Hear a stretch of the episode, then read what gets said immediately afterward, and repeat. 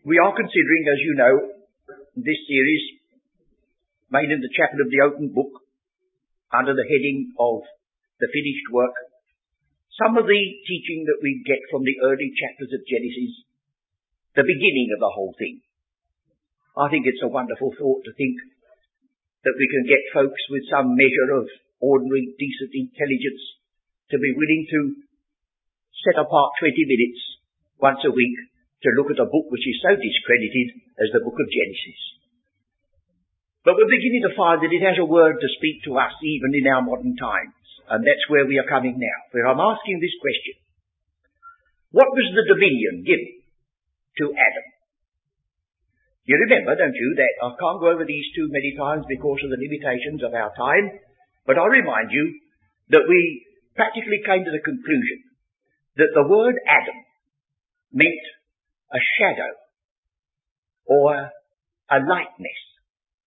That we found that when Cain was named, the word means I have gained. When Abel was named, it meant something transitory. When Eve was named, we are told it was because she was the mother of all living, and when Seth was named, it was because he was set or appointed. Well, it's very strange that the one name we want to know most hasn't got a definition, but it has. For the root word of Adam and the root word of the Hebrew for likeness are the same. So Adam is the likeness of the image of God. Don't you see, Christ is the image of the invisible God, the express image of his person, and Adam was a likeness, a type, a symbol down here. Well then if that's the case, there's every possibility that the dominion given to the shadow will be a shadow dominion. And one of the things I think which is characteristic of our times, we've mistaken the limitations that we should have exercised, and we're going out into the blue. Shall I remind you of a quotation in the prophet Isaiah? O Lucifer, son of the morning, thou hast said, I will be as God. I will set my throne above the stars. I will be like the Most High. That's Lucifer. And you see, one of the things that God did in the first chapter of Genesis was to limit, limit by making a firmament which was called heaven and which the prophet Isaiah says was spread out like a curtain or a tabernacle for God to dwell in, a limitation. And you can say to yourself, well, what's happening to the scientist of today? Is he going off on an exploration which is going to work out to his destruction?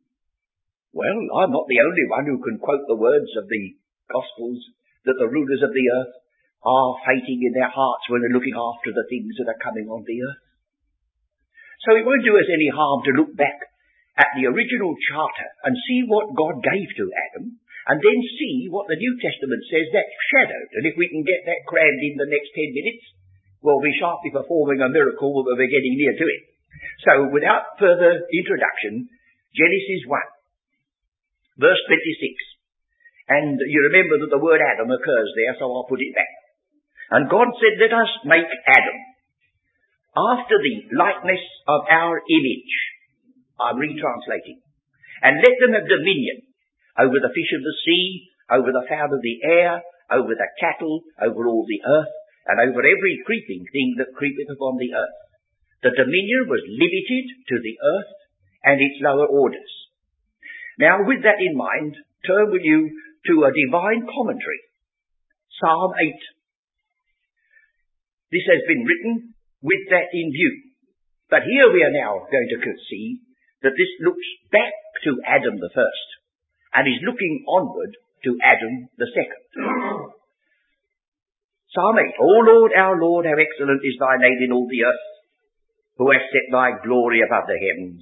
Out of the mouth of babes and sucklings hast thou ordained strength, because of thy enemies, that thou mightest still the enemy and the avenger. There's an enemy that's very dominant at the beginning. When I consider thy heavens and the work of thy fingers, the moon and the stars which thou hast ordained, I say to myself, what is man, that thou art mindful of him? And the son of man, that thou visitest him? And then he answers, thou hast made him for a little period, not merely lower in status, but thou hast made him for a little lower than the angels, and hast crowned him with glory and honour. Those two words describe the high priest's garments. Thou hast crowned him with glory and honour. Thou madest him dominion over the works of thy hands. Thou hast put all things under his feet. And then he quotes once more sheep, oxen, beast, fowl of the air, and so on. Well now, will you turn without more ado to the New Testament commentary? I think you far rather have an inspired commentary than I go yarning on about it. So Hebrews chapter 2, where you will see the apostle picks up this very passage and extends it. Hebrews chapter 2.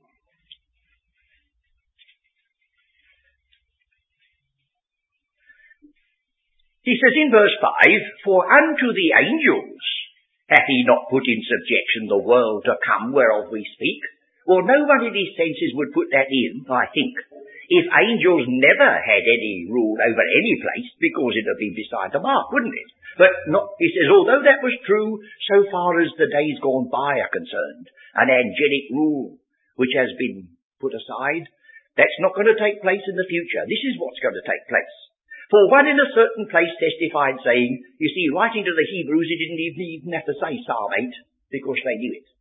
One in a certain place testified saying, What is man, that thou art mindful of him? Or the son of man, that thou visitest him? Thou madest him a little lower than, notice the margin, for a little time, or a little period, lower than the angels. Thou crownest him with glory and honour. Thou didst set him over the works of thy hands. Thou hast put all things in subjection under his feet. Now comes the change. No sheep, no oxen, no beast, no fish of the sea. But this is what it says. For in that he put all in subjection unto him, he left nothing that is not put under him. But now we see not yet all things put under him, but we see Jesus, who was made a little lower than the angels for the suffering of death, crowned with glory and honour, that he by the grace of God should taste death for every man. This man has turned his back upon Adam the first, and is looking to Adam the second. He says, oh, I know it says sheep and oxen. That was given to the shadow. But the true dominion was so vast that there's only one exception, who is not under it. That's God the Father. What a statement. So will you get this confirmed by looking to Ephesians chapter 1? It's good sometimes to have a double passage. Ephesians 1. He speaks about Christ being raised from the dead in verse 19, and the power that was wrought in Christ when he was raised from the dead and sitting with his own right hand in the heavenly places, far above all principality. Now do notice this. No sheep, no oxen, no fish, no creeping things, far above all principality, and power and might and dominion and every name that is named not only in this world but also in that which is to come and hath put all things under his feet. And again, not a single reference to sheep or oxen, but all things under his feet are principalities and powers, thrones, dominions and names. Well then there's one further confirmation of this if you'll go back, 1 Corinthians 15. So that's three references in the New Testament showing you that the dominion given to Adam was only a shadow, and the true dominion and its vastness belongs to Christ. 1 Corinthians 15, verse 24. Then cometh the end. Genesis is in the beginning. And the beginning in the Bible posits, anticipates an end in view. It's not a beginning if you never get anywhere. Not in the true sense. So he says, then cometh the end when he should have delivered up the kingdom to God, even the Father, when he should have put down all rule and all authority and power, for he must reign till he hath put all enemies under his feet, and the last enemy that shall be destroyed is death. For he hath put all things under his feet. Here it comes again, quoting Psalm 8, uh, once more, not a word about sheep and oxen. But when he says all things are put under him, it is manifest that he is accepted which did put all things under him. And when all things shall be subdued unto him, then shall the Son also himself be subject unto him to put all things unto him, that God may be all in all. Now there are three references in the New Testament that definitely say that the Psalm 8 was foreshadowing, as Adam was foreshadowing a greater Adam, a greater dominion. And the one is so vast that he says there's only one exception, and that is the Father who put all things under him. What a, what a dominion. Well now, when I go back to the book of Genesis and look at the word dominion, I find that it is from a root word that means to tread down. To tread down like you tread a wine press. Isaiah 63. You see, the idea is already there. When the Lord said to Adam he was put there to dress it and to keep it, the word keep has an idea of watching out. There may be an enemy in the vicinity. So the dominion is already anticipating an antagonist. The dominion. Now, when we look at these things, we begin to ask ourselves, was the first man sidetracked? In the Garden of Eden, what was the temptation? We'll come to that in the course of our studies, but I don't think it'll do any harm to anticipate. So many, many have put about the idea that Eve tempted Adam into sexual intercourse, and that was the sin as to blot out from the minds of every one of us the insanity of such a case. God created man and woman for that very purpose and sanctified it. The temptation in the garden was knowledge. Knowledge. And the, the sneer of the evil ones is, ah, God's limited you. He's given you a dominion over the cattle and the beast and that. I can let you in on a secret and you shall be as gods. And that's where we are today. All our thoughts are on the vastness of human knowledge. What limits are there? Well, I mean to say, I read with astonishment, I, I wouldn't like to misquote how many million dollars are going to be set apart by Kennedy to be sure to get a man on the moon within so many years. You see, if you read that in Alice in Wonderland, you'd just chuckle, wouldn't you? Don't you see? The more these things are being advanced, the more we are playing into the hands of the evil one. Whereas God says, I've given you a limited dominion, and it'll only last a little time, and then when you're ready for it, you'll be translated.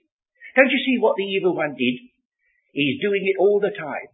He's taking a young person, and he's telling them things that they would be right to know when they were 10 or 15 years older, and they all go amok with it, and that's what happened to our first parents in their innocency. We shall come to the next question, which is also uh, a challenging one.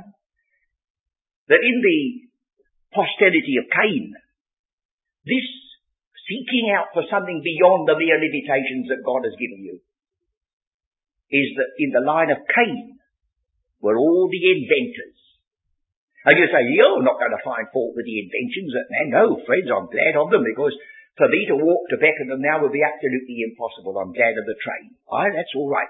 But some of these things can be a part of the snare. A part of the snare. And if you'll read what the scripture says about inventions, you'll see there's another side to it. So we won't anticipate that, but if we come together, God willing, next time, we may have to go straight away to that as a supplement to this. So you see, the scripture is practically uh, at one, whether it's Old Testament or New, that there is a man named Adam who was a shadow of Christ. He's, in the New Testament, our Saviour is called the second man and the last Adam, so there's no trifling with that.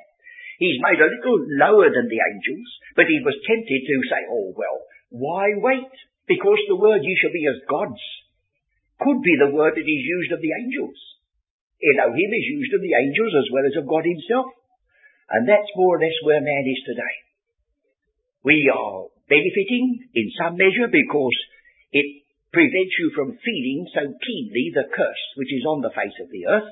That's a video, but it's a false security. And many of these things we shall have to weigh over as we go through. I hope that you will realize that this is an important thing if this is showing what God intended man should do and be, and we are very, very far removed, we've either got to say he intended human progress to I was going to say degenerate, but can progress degenerate? Well, the more we go, the worse we get, it seems, don't you? I mean, you, you look at the wars of, say, a thousand years ago. Well, they're flea bites to what happens now. And all the possibilities that are waiting man.